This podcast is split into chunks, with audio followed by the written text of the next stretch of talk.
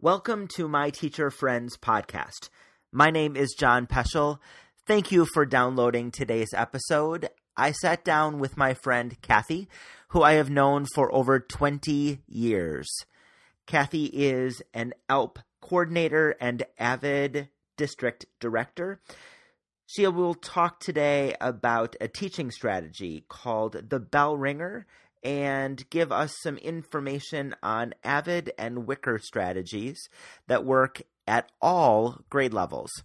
Kathy has a really unique educational background. I think you're really going to enjoy this conversation and hopefully walk away with several teaching tips. Every time I sit down with Kathy, uh, the conversation is always so natural um, and I learned so much from listening to her. So I hope you enjoy this episode of My Teacher Friends featuring my friend, Kathy.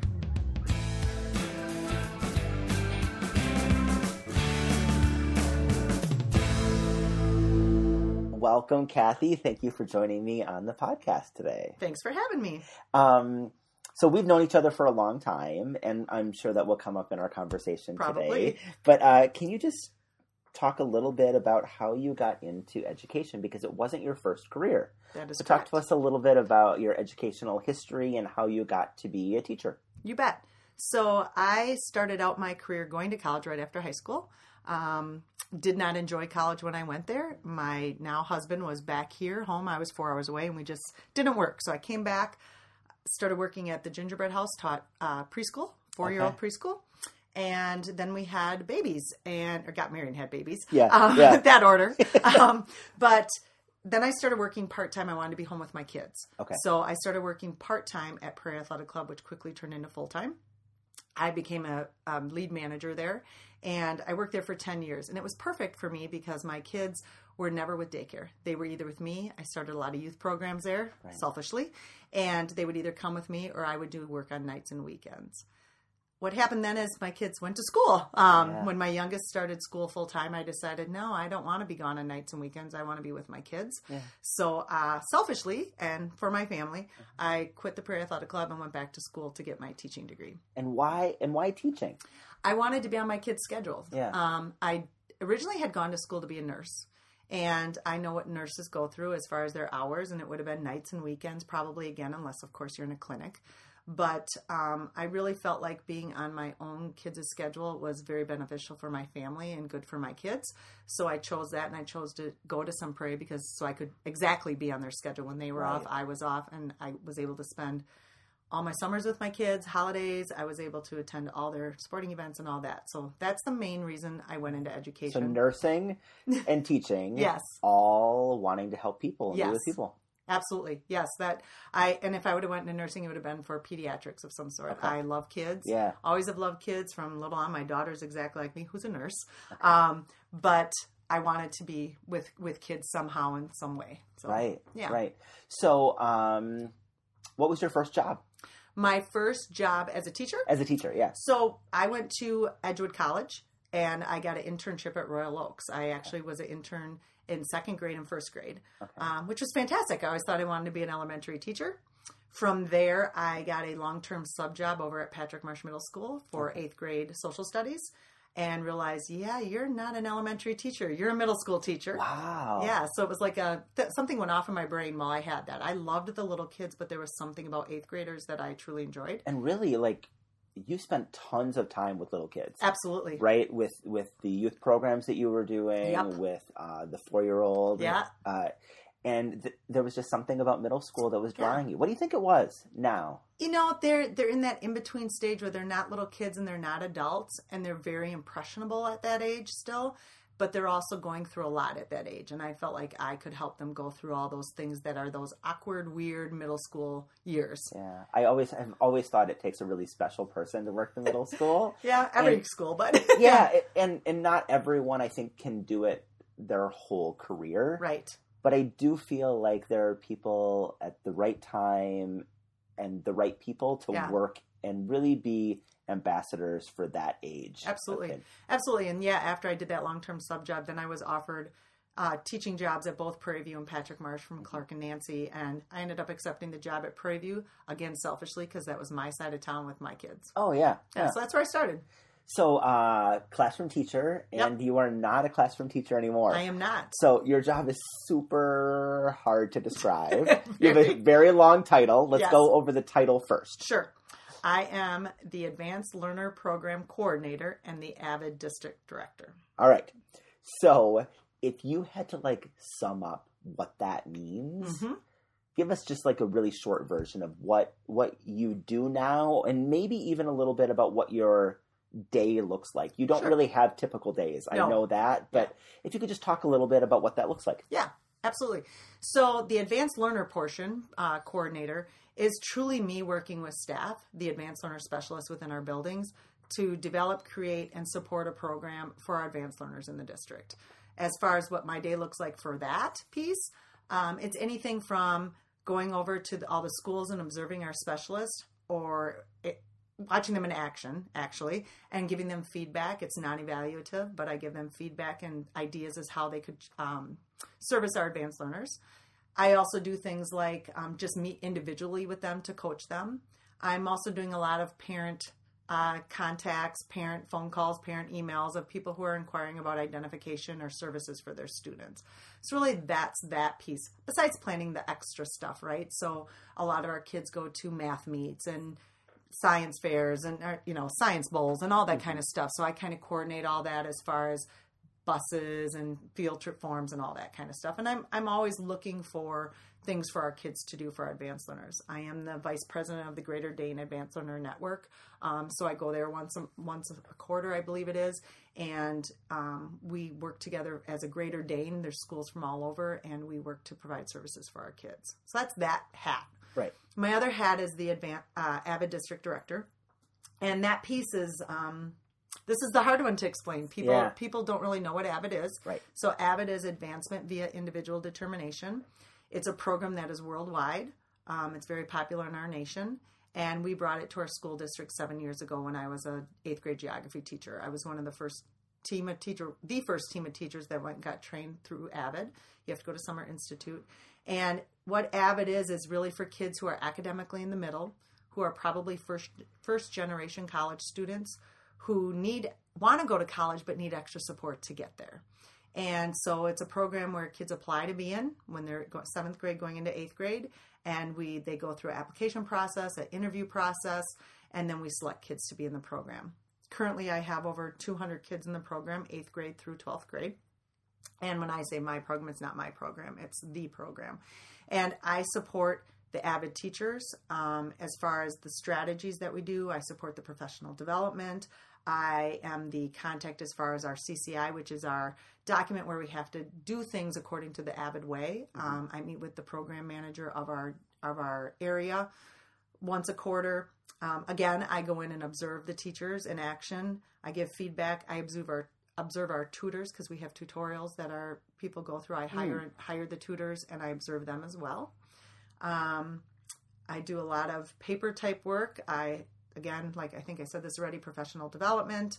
Um, so my day, a lot of my day is spent in schools. Um, When you talk about what my day looks like, I am in buildings constantly, all over the district, elementary through high school. Um, I do what we call WICOR walkthroughs at our Cardinal Heights and high school with the administration, where we go in and look for our WICOR strategies. WICOR standing for what writing, inquiry, collaboration, organization, and reading, and that's the basis of the strategies that we use in Avid. It's a lot of stuff. a lot Yeah. of stuff. Yeah. Um, what's your what's your favorite part of this job?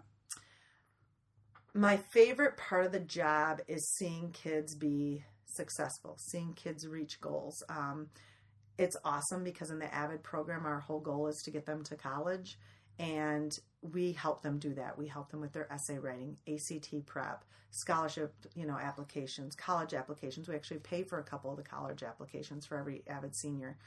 We, um, you know, prep them for interviews and for colleges and things like that. And when kids start to get their senior year, the acceptance letters to colleges, things that they've only dreamt about, and now it's going to happen.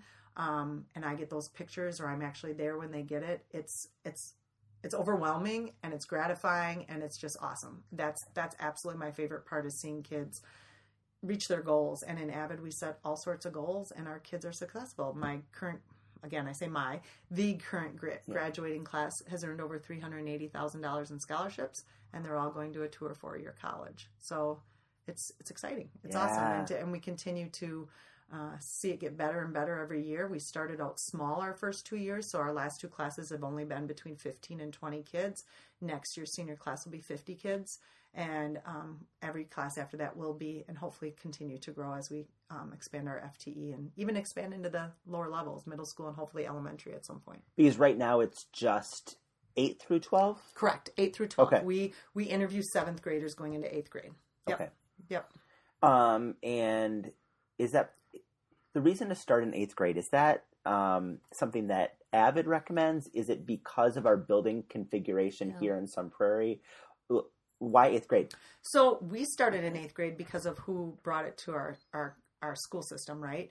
Our principal at the time, Ryan Ruggles, uh, heard about Avid, wanted to pursue Avid, and he asked a team of us to go, and we did. And that's the thing about Avid: you can't assign Avid to anybody to be the Avid teacher or coordinator.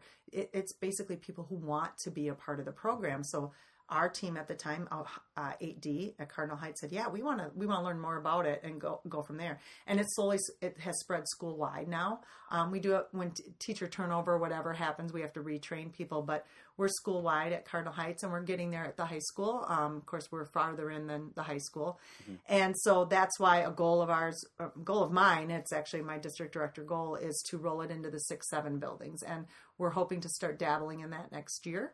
Um, and then from there, actually start having the Avid elective class in seventh grade, but having it school wide in sixth grade, so we can kind of figure out what kids need more of that daily Avid elective than just the WICOR strategies throughout their classroom. And then the elementary piece, the elementary foundations piece, it's just school wide. It's teaching teachers the strategies, the WICOR strategies, and what's good, and, and having college talk with kids at an earlier age, telling kids they can do it. Um, too many times kids don't think they can, and they may have been told they can't. Um, their parents may have had a horrible education experience or anything like that. If, like, for myself, I was a first generation college student. My mom didn't know anything about too. college. Yeah. Yeah. And, you know, we were kind of blind Mm-hmm. going into it, right? And I think that's why I hated it so much. You know, my mom expected me to go, God love her, but I hated it, you know, so at the time. And I think if I had had somebody supporting me who could walk me through it, I think that would have been a huge asset. And that's why I think if we tell kids earlier and earlier, you can do this, you're smart, we got this, and support them and teach them how to get there, we're going to have a huge success in this district. Yeah, It's great. Um, a little bit more on you. What do you miss most about being in the classroom? I think what I miss most about being in the classroom is the hands on with kids. In the advanced learner program, I don't get a lot of hands on. Um, my work is mostly with the specialists and teachers. In the AVID program, I get a little bit more because I get in there, I talk with the kids a lot. Um, I observe them. I, you know, have they all know me. The avid kids all know Right. me. Advanced learner kids don't, right? So I think the biggest piece that I miss is that one-on-one interaction with kids and building those closer relationships. I have relationships, but not like a classroom teacher does with those. Um, you know, I fulfill that by getting my butt in the classroom, right? Because that's what that's what we're here for is the kids, and I'd prefer to have kids at the center, and that's my way of doing it. Right. You know, Um, well, thanks for all that. I mean, you you really kind of springboarded the rest of our conversation, which All is going to talk um, about Avid and WICOR strategies. Okay. And so, um, this is something that you've taught me a little bit about, but Yeah. I don't know tons about. So I'm Mhm. anxious to kind of hear a little bit more. So, sure. um, can you start with kind of a teaching tip, a Sure. tip that um, maybe maybe is avid in WICOR strategy, maybe isn't, Okay. but that is successful for teachers in classrooms or has been successful for you? Sure. So, one of the things that we talk about a lot in AVID is, like you said, WICOR writing, inquiry, collaboration, organization, and reading. And one of the things that I've noticed in successful classrooms when they when I walk in the door at the beginning of class is that they have some sort of bell ringer on up on the board. Um, Avid is all about engagement, right? So whether your bell ringer is to, hey, get out your notes from yesterday, your Cardinal notes, we call them Cardinal notes. They're Cornell if you've been to college, Cornell notes. Um, and let's review them. Review them with a partner. Okay, so they'll they'll revisit the notes from yesterday because Avid shows you that if you aren't revisiting on a timely basis, your your brain forgets about things and throws it away to replace it with something else. So you constantly have to be reviewing things. And so when you walk in, the kids walk in the door, there's always something up on the board, whether it's reviewing their notes with a partner, whether it's there's something around the room where they got to walk around and collaborate and solve problems or solve issues or something, whether it's uh, intro to a new lesson and there's some sort of question on the board where they get to interact with somebody to do that. So I always made sure that when my kids walked in the door, because we all know as teachers, there's attendance, there's standing out in the hallway to make sure everybody gets to their room, and the kids are just kind of hanging out.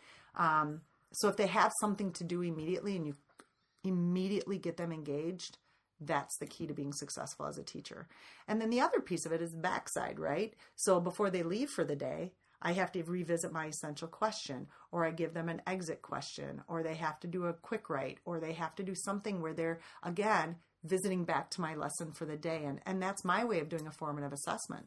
Um, in my classroom, I always had a board up that was divided up almost like a checkerboard and each kid had their own box with their name on it. And when they left that's where they posted their exit question they're posted on a three by five card whatever it was or a question for the day that we didn't answer. And i always looked at them um, at the end of the day and said okay here's something they didn't get or did get. So i could revisit that and put that as my bell ringer the next day or something like that. So that you can't just say, "Oh, bye, class is over." You can't say, "Hey, class has started." There has to be something to keep that engagement from start to finish. Yeah, I think it's so important to establish routines mm-hmm. right away, and that's really part of it. Yeah. So that uh, when kids walk through the door, there's an expectation, and they yeah. know about that. Absolutely. So at the elementary level, I always really thought about the beginning of the day, um, and right before lunch, right after yes. lunch, before recess, after recess, end of the day those were those were the first things that I really tried to firm up Absolutely. before I dove into curriculum yep. and what the the class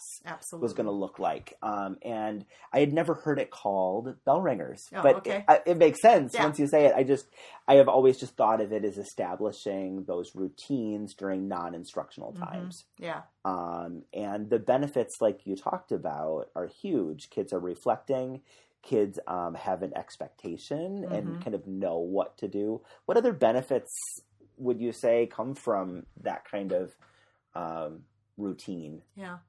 Well, you know, in Avid, we teach we teach time management, we teach organization, we teach study skills, reading skills, writing skills, etc.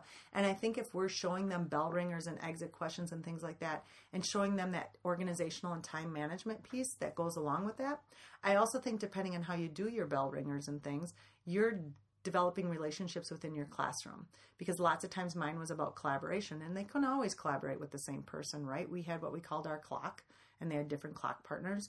Um, and so they had to you know switch it up or maybe it was a shoe partner today or what whatever it might be. But building relationships in your classroom should be number one on any teacher's list.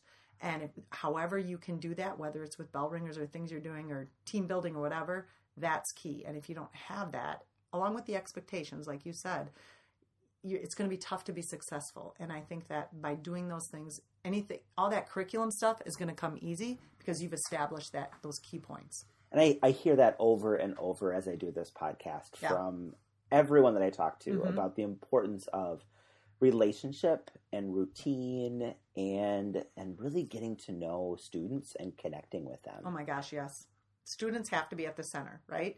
You have to, and that's a big thing in Avid.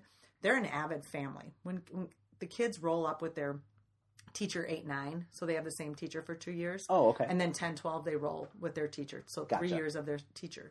And what you'll always hear when we interview kids or do exit surveys or whatever it is for the seniors it's about avid was their family okay? And their teachers they end up being mom or dad or whatever it is but not mom second mom and dad yeah, right? yeah. But it's a family and those kids they hold each other accountable because of the trust and relationships they have built within that classroom. So if you're not on task it's not the teacher that's calling them out it's their family that's calling them out you know so to me that's huge if you don't have relationships built with your kids first positive positive relationships kids first then families right we have to build positive relationships for, with families first so then when there is something that may not be quite fun to talk about you have a trusting relationship and it's an easier conversation. Right. Yeah. And doing that, you know, doing that early mm-hmm. and the benefit of the program of keeping kids yeah. multiple years that oh really God, pays that's off. huge. Yes, that it's a huge payoff. huge payoff. Yeah. So I love that teaching tip. I hope um, I know that that will be a routine in my classroom when I go back to the classroom next year, and um, I hope that a lot of people kind of think about what they want to do as bell ringer. Um, Sounds good. so next, it's kind of your turn to kind of take over the conversation a little bit more. I'd love for you to continue this talk about Avid and WICOR strategies. Okay. Um, however you, however you kind of want to organize it. If Right. you feel like there are like three strategies you really want to highlight, Sure. if you want to talk more about the different pillars or parts of WICOR Mhm. and how that connects to um, helping students grow, Mm-hmm. that might be a way to do it. But um, Okay. I want to just give you some time to Sure. teach me a little bit more about Avid and WICOR strategies, um, and then before before we wrap up, I want to make sure that we give some resources or places that people can go if they want to learn a little bit more. Sure. Okay. Sounds good. So I guess where I would start with Avid is some of the key components that we try and teach our Avid teachers to start with, right?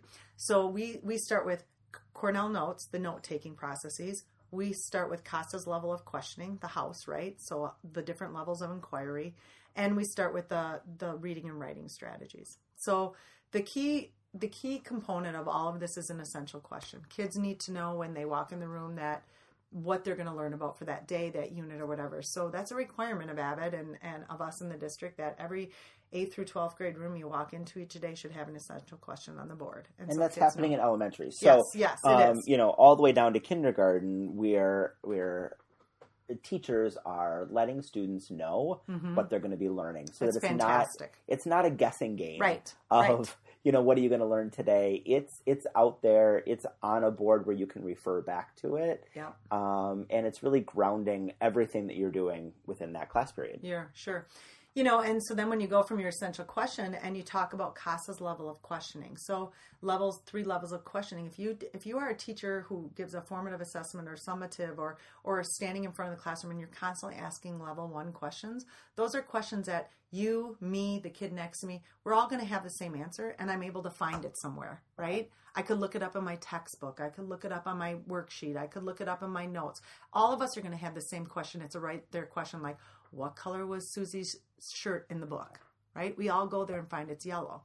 When you start to go to a level two question, okay, the level two question is more about kind of a combination. I, I can find the answer in my book, but I have to apply it to something else. So, for instance, a compare and contrast, or um, if this happened, what would happen? Things that where kids are actually having to formulate their processes in their head and make connections to the fact, whatever it is, that level one, right? Find that fact. So we like to call that the two finger question, where you can find point to something with one finger um, in your book, but then you got to apply it to your head. Okay, Okay. so you got to Okay. pull something out of your head to answer the question. Mine and your question answers are not going to be the same because what's in my head probably is very different than what's in your head. Well, we know that's true, but whatever. but but would that be the case then like like in mathematics like the answer is this and i got it this is how i got it Right. or um, you know as as teachers in elementary we want kids to talk more yes, and so we'll ask them tell me more about your thinking or how did you come up with that Yes. would that be considered that's an more of a level, level two. Yeah, I think back to in Colin, that's when math started to change a little bit. Mm-hmm. Um, and he used to do his math problems, and his teacher at the time, Jerry Stenstrup, would say, I don't. How does Colin getting these answers? And she would have Colin explain that out, Yeah. and how he got them was very different um, than the, all the other kids in the class because he had that math brain. So that's very, very good example. Yeah okay Now, level three is I'm going to take that answer, but I got to apply it to something else outside of the school in real life, something completely different. So it could be a question where I say, if Goldilocks would have never, or I shouldn't even say Goldilocks, if the big bad wolf would have not shown up at Goldie's house or something like that, or grandma went to answer the door, how would this story possibly ended? You know, Mm. if anything where I know what happened, but now I got to come up with something else, apply it to real world almost is what we like to call it. We'd like to say that's the three finger. I got to have some facts from what the question is implying, whether it's chemistry, social studies, whatever. I got to think about it in my head and put my own thoughts, but now I want to connect it, apply it to something else. So that's how we use the Costa level. We want kids and all my, I mean, obviously there's always level ones, but Mm-hmm. when I go in and observe classrooms, I want to hear level twos and level threes. I want to see kids answering level twos and level threes. And the, a good way of how I teach that to teachers is Right. literally we use post it notes. And I say, okay, create a level one question about uh, your favorite fairy tale. And then you pass it around the table. And then you say to the next teacher, using that question, create a level two. And then from there, you pass it again. And using those questions, create a level three. And obviously, you have to know something about the fairy tale, but it's it's passing it around the table to help create. And that's how I taught my kids to do it in my classroom. I did that same activity. right. I also had the house uh, shrunk down and taped on all my tables. So, how different is this from Bloom's taxonomy of It's- it's similar. It, it sounds sim- pretty it's similar, similar. right? Very it's just similar. kind of instead of the six different. Yep, there's just three different? levels. There's just 3 different Mhm, levels. There's three levels, correct? Um, so it's really getting kids to um, analyze and compare. Absolutely. I mean, th- this is it's all over our Common Core standards, Yes, right? yes. These the, these skills that we want kids Yeah. to be able to do. Yeah, and it takes away from the multiple choice, right? Because multiple choice or or fill in the blank or those we could be guessing, right? The kids could be guessing. I remember back when I first started teaching, we did scantrons, right, for for summative assessments, and every you ran it through machine and did I really know if kids were learning, right? And so now when you're asking kids to explain how they learned it, explain, you know, what's going on or apply this to something you know, like this happened in the fairy tale, tell me something similar that's happened in your life. I mean, really getting them to We want to kids connect. to think. Yes, uh, yes. That's and really that's what, what it's it all is, about. right? You got it. You got it. Yeah. Yeah, so that's the Costa's essential question. And then we talk about note taking. So at all different levels, you can take notes. And it's awesome because I was just looking at the elementary foundations the other day to give um, the ALP specialists some tools to um, use with kids at the elementary level. And as you get older, right, you use the Cornell notes and you have your the middle box, okay? And and I'm going to explain the paper here a little bit what it looks like. But for us for Cardinal notes, the top line is tells you what the topic is for the day and the date. The big space next is where they should be listing their essential question. And I always told my students, and still do to this day with our advocates, if your teacher doesn't have an advocate or essential question on the board, raise your hand and ask for it because I want to see it on your paper. Absolutely. Yeah. Um, and then the note taking section, which is three quarters of your page if you go side to side, is they can take notes however they want, right? And we teach them in Avid to take notes either you know visually where they're drawing pictures we teach them about um, abbreviations and not writing down everything the teacher says right? Because that's ridiculous. We know that can't happen. You know thinking about when the teacher says you've got to know this that's probably important to write down. We also teach them to space right? So as i'm taking notes when i see that my teacher's kind of changing an idea a little bit i leave a couple of lines in between and i keep doing that throughout. The reason we do that is we expect our kids to go back and revisit those notes. Okay. So if I go back, so here's what I do every five to seven minutes when I taught in the front of the classroom or walked around the classroom or we did a lesson, I would say, break, turn and talk, ask your neighbor any questions you have about your notes. What did you miss? Or I would say, ask them what was the most important part of the, the discussion we just had. And then kids could fill in where they left those spaces, right? So now we're already revisiting our notes every five to seven And minutes. this is at a middle level. This is at middle school. Absolutely. You know, uh, we we often talk with our elementary teachers Mm-hmm. about wanting to make sure that we're um, not lecturing too much, that Oh, gosh, kids no. are engaged, right? And you're Right. saying five to seven minutes. Absolutely. And this isn't for kindergarten. No. You're talking eighth for graders, ninth graders, graders, tenth ninth graders, graders. eleventh graders. Yes, turn and talk, pause. Um, the other thing that they could be doing at that time is underlining things at that point that they found out that they important, right? Circling things that are key terms, putting question marks next to things that I need to follow up with somebody. I have a question about this. I don't understand it. Starring things again of importance. So highlighting whatever they did, you know, a lot of kids do different colored pens or highlighters or whatever it is. But it's again revisiting those notes.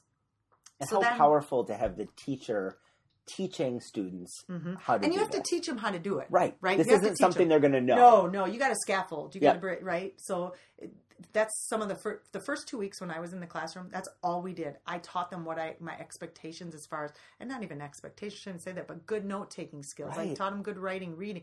We focus on that because I knew even though I was taking that time out of my curriculum, it was going to benefit me later, and we'd make up that time. later. Absolutely. Um, so then after they've whether it's the end of the day or maybe it's time for my exit question or whatever, there's a spot at the bottom of the cardinal note sheet where they have to summarize. Okay. And it's not summarizing by saying, Mrs. Enstead said today that, Right, right? right, right. That It can't be that. It's summarizing the idea that we talked about. And it's kind of revisiting that essential question in that summary. Right. It's Okay. reflection, It's right? absolutely If we don't reflect, we're not going to grow. No. We're not going to learn. Nope. And so we're so there's a Mhm. spot there to remind students Absolutely. that this is how we learn. Yep. The other piece of it is the left hand column of the Cardinal Note sheet is called the question column. So what happens is we have our students chunk the notes. So this was one idea. They put the little beak, right? This was one idea. This is another idea. And then they have to write a question, level two or level three, about that chunk. Okay? So again, they're revisiting. Now, does this all happen in one day? Absolutely not. Sometimes I said, okay, tonight when you go home, chunk. Or my bell ringer was chunk your notes from yesterday. Okay. Or revisit your notes, highlight, do all those things that I taught you how to do. The thing about that, two things, that summary and that left column, is those can also be bell ringers. Meaning, tomorrow when you come to class, everybody pull out your notes from Monday, take your questions, fold your paper over, your questions on your left hand column, and ask them to a neighbor.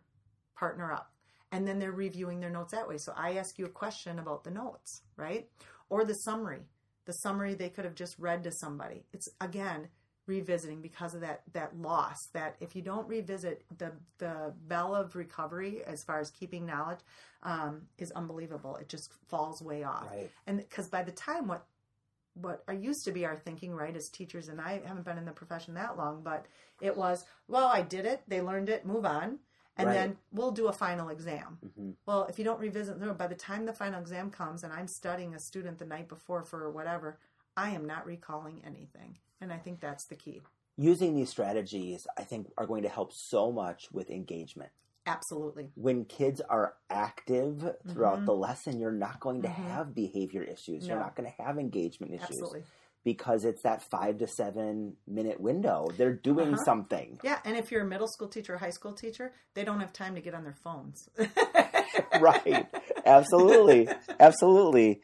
Anything else you want to add about um, these strategies? Um, the only other one I think that I really love, and I did every Friday in my classroom, was Socratic seminars.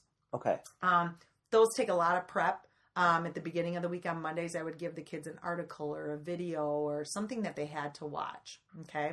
And then at the end of the week, I would tell them what kind of Socratic seminar we are doing. So they had to prep for, for the Socratic. They had to read the articles, they had to highlight reading, writing strategies, right, which we aren't going to have time to talk about today. But then they had a prep sheet where they had to create questions about it, ideas from it, it and I guided them like I had guided things that they had to do. But then on Fridays, we would have either Socratic seminars where they would sit in a circle and they would talk about the information and they would ask each other questions and things like that. Sometimes it would be a fishbowl where half the class was in the middle, the other half was on the outside observing and taking notes, and you'd flip flop. Um, I used Today's Meet, which is an app um, where the kids in the middle were having the discussion, the kids on the outside were talking via this Today's Meet and asking each other questions and commenting about what was happening in the middle. Fantastic. We would have coffee clutch. I would create, and we would do chocolate, chocolate, uh, hot chocolate clutches Right.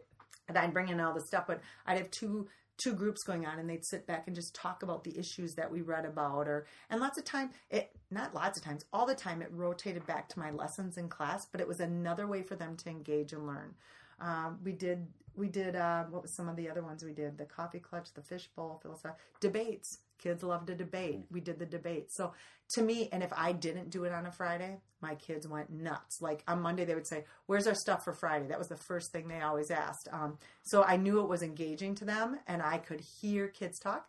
Sometimes you'd have some kids who may not want to engage but i had tricks to getting them engaged from you know so again we don't have time to talk about but it was a fantastic way for formative assessments summative whatever but it again was kids engagement Well, this has been awesome. I have learned so much uh, that I can I can bring to the classroom. Yeah. Um, if people wanted to learn more about Avid, is there a good website or a video Yeah. series, or is there a way that they can learn about this, even if it's something their district isn't a part of? Sure. So there's a couple of places. Okay. On our Sun Prairie School District website, there is a link under district um, at the top bar. You go to district and there's an Avid webpage. So Okay. I I have uh, lots of information on there about what Avid is, some information about our kids. So, you know, I just posted actually today a picture of our seniors with their teacher for the last day. Um, so they could go there, or you can go to avid.org. It's a, like I said, it's a na- national program. It's right out there.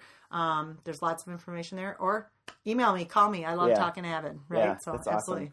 Well, before I let you go today, Yep. I have two final questions. Um, and so you can either do them together or separate, however you want. But um, I'd love to hear what advice you have for a teacher entering their first few years of teaching, hmm and what advice you'd have as a teacher entering their last few years of teaching. Okay. So first year teachers, first few years. Right. Um, my first thing I would say is don't don't think you can do it all. Um, you have to lean on your teammates. You have to lean on your coworkers. You have to ask for help. Um, you can't you can't do it alone. Um, don't try and recreate the wheel. Sometimes I mean, there's nothing wrong with copying somebody's lesson if, if it was fantastic. Um, you know, talking with your teammates and you know keeping your door open. You have to do that with your teammates. The second piece for first year teachers and actually all teachers is build, build, build relationships with your kids and your Right. families in a positive manner. I know I said that earlier, but one of the things I always made sure is in the beginning of the year, I called every single family and made a positive contact about their kids before something negative came up. And you hope nothing negative does, but if they've heard from me once positively, it's a, it's a lot better. I also sent cards to every kid in you know in the group. I love how you said uh, called Yeah. because I feel like um, so many people are just using email. Yeah, and it, it makes a difference when you pick up the phone. I'm not one that likes to talk on the phone, Mm-hmm. Yep. so it's not super easy for yeah, me. Yeah, yeah. But I think it's so important to, to Mhm. kind of either talk face to face or talk on the phone and Mhm. really establish a connection. Absolutely. Because um, sometimes just tone is not read well Mm-mm. through email. There can be a lot of misconceptions, yes. even when you're trying to be really positive. Um, and I just I love that tip about about reaching out. Yeah, for sure. Yeah, And last years of teaching, um, you know, I think the big thing is just to remember to keep kids at the center. You know, sometimes you have to sit back and go, think about the things you can control, the things you can't control, and the things you can influence. And I think too many times, as teachers who've been in it for a long time, think too much about the things they can't control. And you have to. I do that. Did that activity with my teachers, my kids, and Mhm. staff at district office Yeah. actually, and said you got to take anything you wrote down under no control and throw it away. I- that's where so many times we put all of our energy to. We got to think about what we can control and influence, and we can influence kids, and that's why kids have to be the center of it. And also, don't be afraid to try something new in your last few years of teaching. You know, if you've been around a long time, you've probably got some things you love to do and constantly do, and you're not going to change. Try and change it. Things have changed. I mean, I've only been in the, this for what, 14, 15, 16 years, and things have drastically changed they've changed so much. Oh my they? gosh. Yeah. so much and so you have to kind of go with it you're you're always a learner just like your students are Well, this has been awesome. Thank Awesome. you for coming on thank the you podcast. for having me I really appreciate your words of wisdom, and I can't wait to try some of these techniques. soon. awesome thanks And that's it for this episode of My Teacher Friends. I'd really love to know what you think of the podcast. Send me an email at myteacherfriendspodcast at gmail.com. Don't forget to like the show on Facebook at My Teacher Friends Podcast. Be sure to tell a friend and subscribe on iTunes so you don't miss an episode. Until next time, remember celebrate and nurture every child every day.